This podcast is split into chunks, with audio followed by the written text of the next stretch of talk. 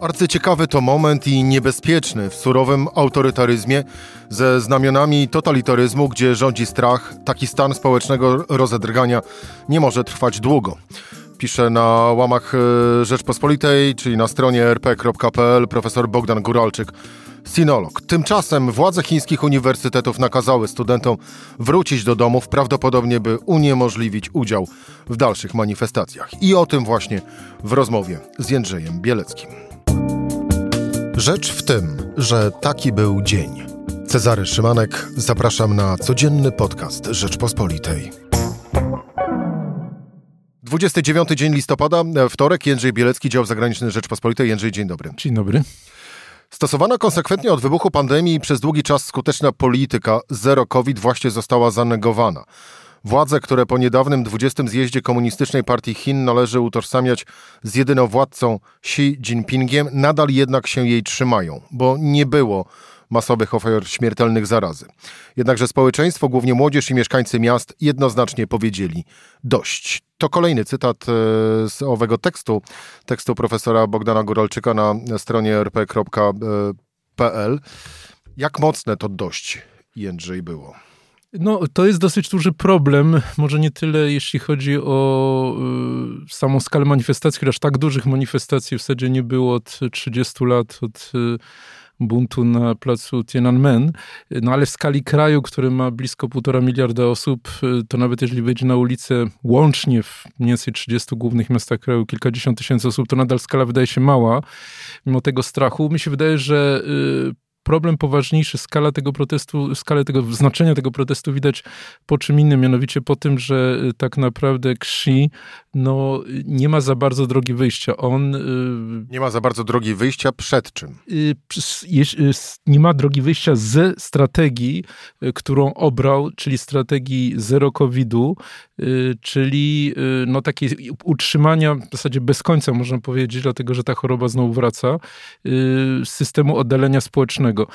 Dlaczego nie ma drogi wyjścia? Dlatego, że zaniedbał kilka podstawowych spraw. Jedną z nich jest rozbudowa szpitali, a przede wszystkim oddziałów intensywnej terapii, gdzie mogłyby trafić osoby, które mają poważny stan tego COVID-u. 2, zakres szczepień, szczególnie osób starszych. 3, wykorzystanie nowych technologii obecnych na zachodzie tych szczepień. On w imię takiego źle pojętego nacjonalizmu nie zgadza się na szczepionki zachodnie wykorzystujące system RNA, czyli Pfizera na przykład. No i w związku z tym to wszystko powoduje, że jeżeli teraz nagle odpuści, to zacznie jeszcze bardziej poszybuje w górę ta liczba zarażonych, czy też ofiar. No a przede wszystkim w systemie autorytarnym przyznanie się dyktatora do porażki, do tego, że źle ocenił sytuację, bardzo wpływa na sobie jego pozycję. Więc to wszystko powoduje, że on nie może za bardzo uznać tych postulatów, a z drugiej strony sytuacja staje się rzeczywiście bardzo napięta, nie tylko zresztą tutaj, jak profesor Góralczyk mówi, na poziomie społecznym, ale także na poziomie ekonomicznym, o czym za chwilę pewnie powiemy. Ale pozostańmy jeszcze na tym poziomie społecznym, bo po pierwszych doniesieniach o manifestacjach w tych wielkich chińskich miastach pojawiły się również takie głosy, że z dużą dozą nadziei, że oto poidzie zmiana, oto początek tej zmiany, której wypatruje cały świat. No ale właśnie, spoglądając chłodno na te wydarzenia w Chinach, to właściwie dziś możemy już powiedzieć, że tamte mówione wtedy te zdania były mocno przesadzone. Nie wiem, czy przesadzone, czy też my nie ulegamy po raz kolejny nie stajemy się ofiarą odmiennego podejścia do czasu na Zachodzie i w Chinach. W Chinach pojęcie czasu jest zupełnie inne, to widać na poziomie strategii władz, ale także na poziomie właśnie tego wydarzenia, o którym mówisz. Czas po prostu jest mierzany w znacznie dłuższym zakresie niż u nas. I na czym polega ten zasadniczy problem? Na tym, że od Deng Xiaopinga, od 78 roku, od tego otwarcia Chin, od tej gospodarki chińskiej, panuje taki niepisany deal między władzami a społeczeństwem. Społeczeństwo otrzymuje taki bardzo szybki wzrost gospodarczy, z pokolenia na pokolenie poziom życia się bardzo poprawia, ale w zamian oddaje wolność polityczną, oddaje możliwość wyboru, godzi się z tym. I tutaj właśnie staje pod znakiem zapytania ta kwestia. Doszło do złamania tego dealu? Moim zdaniem dochodzi do złamania, dlatego że po raz pierwszy gospodarka chińska rozwija się w bardzo niskim tempie, około 3%.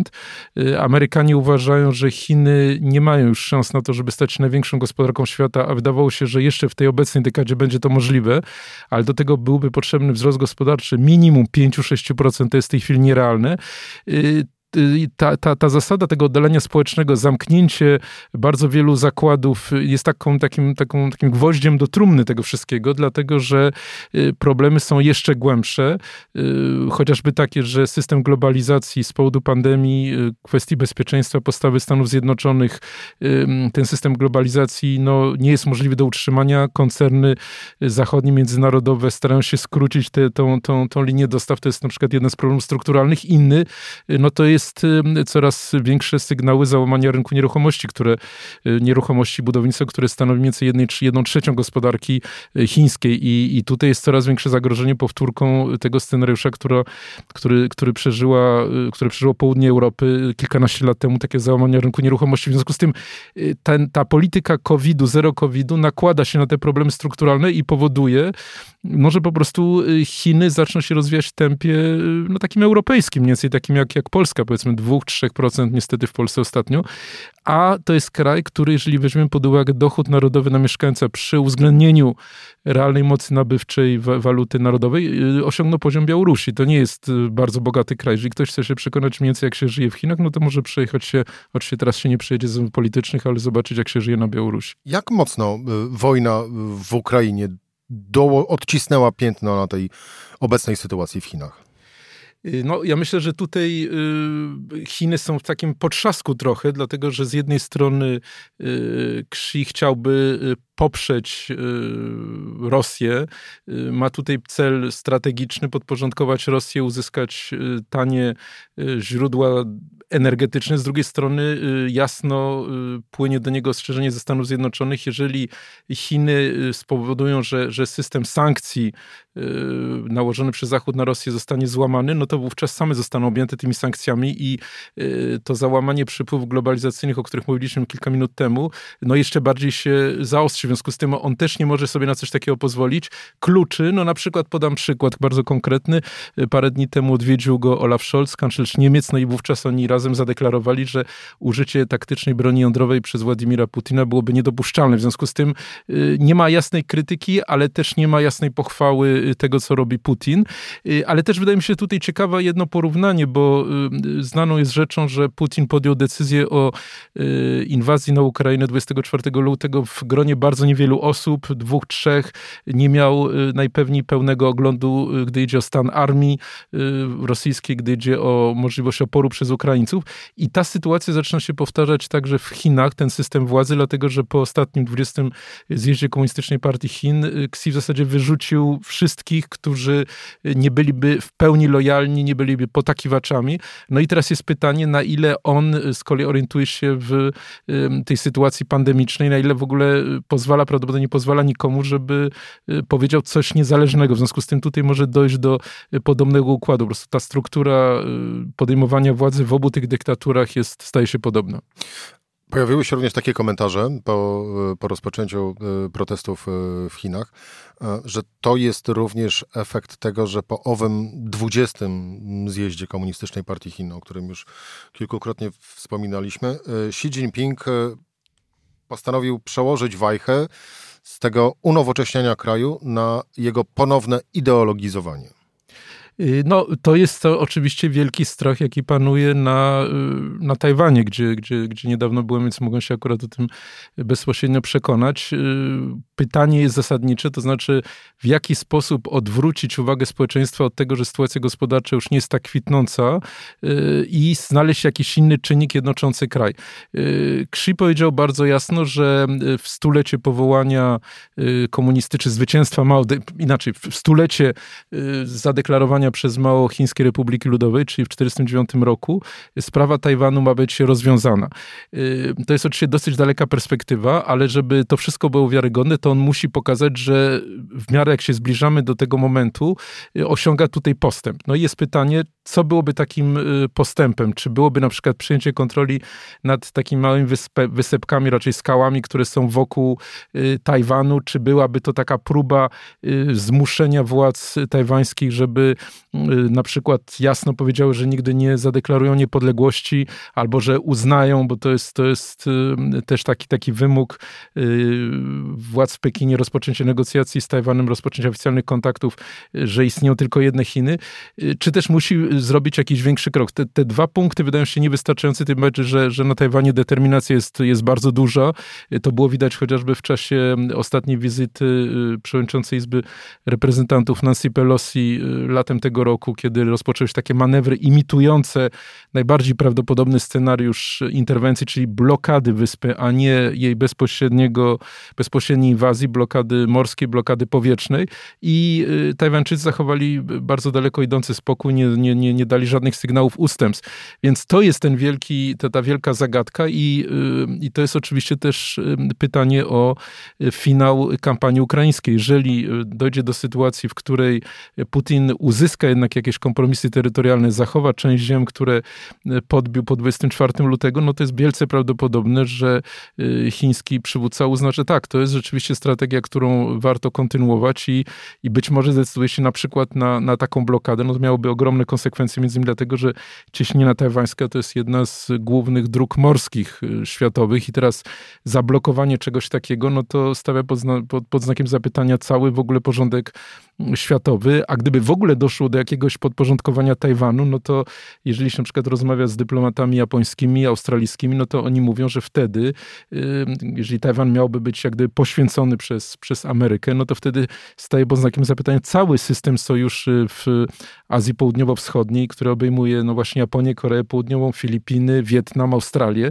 Co te kraje mają zrobić? No i na przykład Japończycy mówią, że wtedy staje na agendzie kwestia broni atomowej, a Japonia takiej broni nie może mieć, musiałaby zmienić konstytucję, to jest w zasadzie prawie niemożliwe, ale na przykład taki układ, w którym wchodzi ona we współpracę z Australią, z Koreą Południową i jakoś wspólnie taką broń wypracowują, ona na przykład pozostaje w rękach Australii, ale jakąś tam formę współkontroli miałaby Japonia, byłoby możliwe. No, to jest oczywiście wybieganie w przyszłość, ale to pokazuje stawkę w ogóle tego, co w tej chwili w Chinach się dzieje.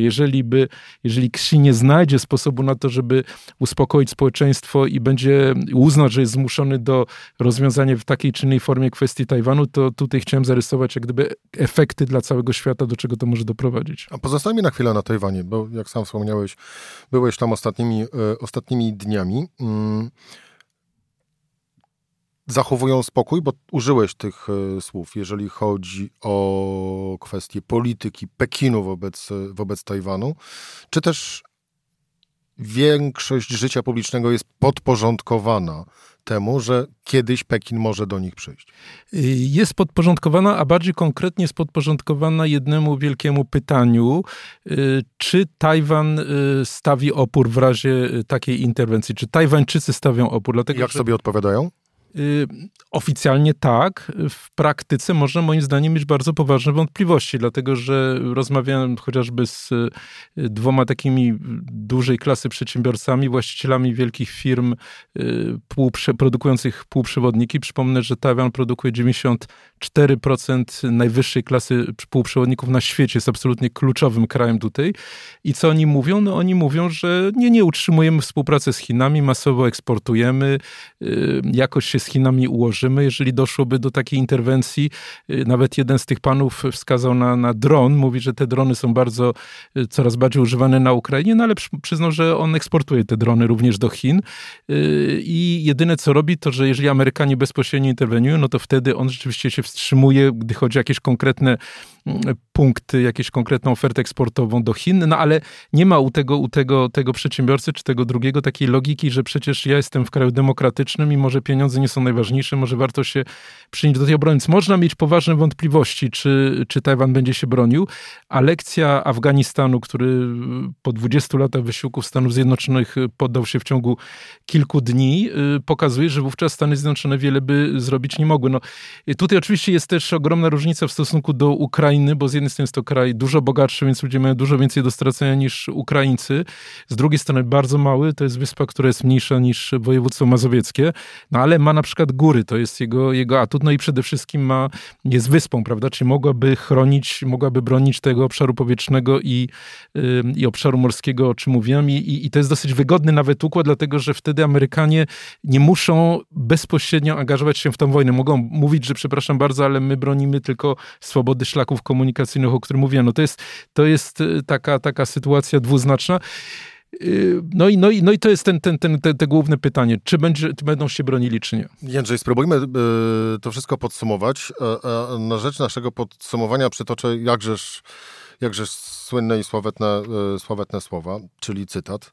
Cóż tam, panie, w polityce? Chińczyki trzymają się mocno? To ponad 100 lat temu te słowa po raz pierwszy padły. Wszyscy dobrze pamiętamy, w którym miejscu. No właśnie, Chińczyki trzymają się cały czas mocno? Myślę, że tutaj problem polega na tym, że jeżeli mówiliśmy o polityce Niemiec wobec Rosji w ostatnich 50 latach od Ostpolitik Brandta, coraz dalej idącego uzależnienia Niemiec od dostaw rosyjskich gazu i energii, i sami niemieccy dyplomaci mówią, że to był największy błąd w polityce niemieckiej od 1945 roku, to tutaj to, co zrobił Zachód wobec Chin, to można powiedzieć, oczywiście nie rozstrzygam tego, ale jest to moim zdaniem uprawnione, to jest błąd do kwadratu czy do sześcianu, dlatego że to, na co zdecydowała się nie tylko Niemcy, nie tylko Europa, ale przede wszystkim Stany Zjednoczone, wprowadzając Chiny do Światowej Organizacji Handlu w 2001 roku, Bill Clinton, i powodując, że 1/3 mniej więcej w tej chwili produkcji, ale bardzo często tych kluczowych towarów na świecie powstaje w Chinach, że nie możemy się od tego tak łatwo uwolnić, czy w ogóle, i w zasadzie ta polityka jest w znacznym stopniu nadal kontynuowana, chociaż jakoś tam modyfikowana, no to pokazuje to ogromne zagrożenie. W tym sensie trzymają się mocno, że trzymają w jakimś tam stopniu, czy bardzo konkretnym stopniu, Zachód w szachu. Czyli trzymają Zachód mocno. Trzymają Zachód mocno, tym bardziej, no jesteśmy przecież wiadomo w sytuacji wysokiej inflacji, kryzysu energetycznego, wojny z Rosją, no i czy Zachód jest gotowy jak gdyby sobie zafundować jeszcze dalej idący kryzys, wchodząc w otwarte zwarcie gospodarcze z Chinami. No każdy z nas, także ty, prawda, cierpisz z powodu wysokiej inflacji, no i w związku z tym nie wiem, czy gdyby doszło do podwojenia na przykład tej inflacji, jakbyś na to zareagował, to jest pytanie, które każdy z nas sobie musiałby zadać. Pytanie tak naprawdę retoryczne. Ja zmierzałem, cytując te słowa właściwie, do pytania, które ustawicznie pada, a również w trakcie naszej rozmowy się przewinęło. Przewinęło się w tym aspekcie gospodarczym, no bo sam wspomniałeś, że Stany Zjednoczone przewidują, że jednak Chiny nie dadzą rady i nie udźwigną tego ciężaru bycia największą gospodarką świata. Jak w tej chwili wygląda rola i pozycja Chin na świecie, biorąc pod uwagę wszystkie wydarzenia, które na globie się dzieją? Znaczy tutaj oczywiście można debatować. Moim zdaniem Chiny doszły do pewnej ściany, do pewnego muru, dlatego że nie da się wyjść daleko poza ten poziom białoruski, o którym wspominałem, bez niezależnego systemu sądownictwa, bez niezależnych banków, bez racjonalnego inwestowania kapitału. I to jest jak gdyby wielkie pytanie, które strukturalne, które Chiny muszą sobie postawić. Ale z drugiej strony równie wielki jest problem tego ogromnego błędu, naiwności przede wszystkim Stanów Zjednoczonych w tej polityce, dlatego że jakie było założenie, no akurat kiedyś rozmawiałem na ten temat z Madeleine Albright, nieżyjącą już sekretarz stanu wówczas w tej ekipie Clintona, i ona powiedziała jasno, naszą nadzieją wtedy było to, że Chiny pójdą drogą Korei Południowej, pójdą drogą Tajwanu, Singapuru, i im bardziej będą bogatsze, im bardziej będą demokratyczne, im bardziej będą bogatsze, im bardziej będą zintegrowane z gospodarką zachodnią, tym bardziej będą szły w kierunku demokratyzacji. Dlaczego to nie wyszło? No dlatego, że całe to bogactwo pozostało w rękach funkcjonariuszy partii komunistycznej i przedsiębiorców z nimi związanych. I jak gdyby, dlaczego Amerykanie tego nie dostrzegli? Czy kierowała nimi, to jest moim zdaniem bardzo prawdopodobne, po prostu chęć zysku, pazerność koncernów zachodnich, które przekonywały chociażby Baracka Obamy, żeby odkładał te sankcje na Chiny. Jeszcze o rok, no bo to jest ogromny dla nas zysk, prawda? Jeżeli, nie wiem, Apple produkuje iPhony w Chinach za niewielką część kosztów, za które potem je sprzedaje, no to każdy ten rok to są dziesiątki miliardów zysków.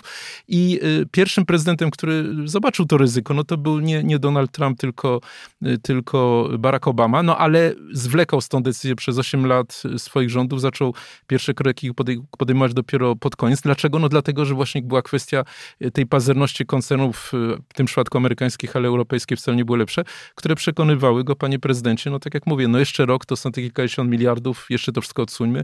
No i dzisiaj ta pozycja Chin jest z tego powodu tak mocno.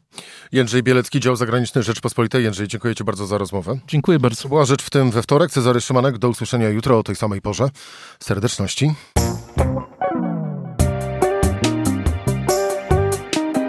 Rzecz w tym to codzienny program Rzeczpospolitej. Od poniedziałku do czwartku o godzinie 17. Słuchaj na stronie podcasty.rp.pl. Włącz Rzecz w tym w serwisie streamingowym.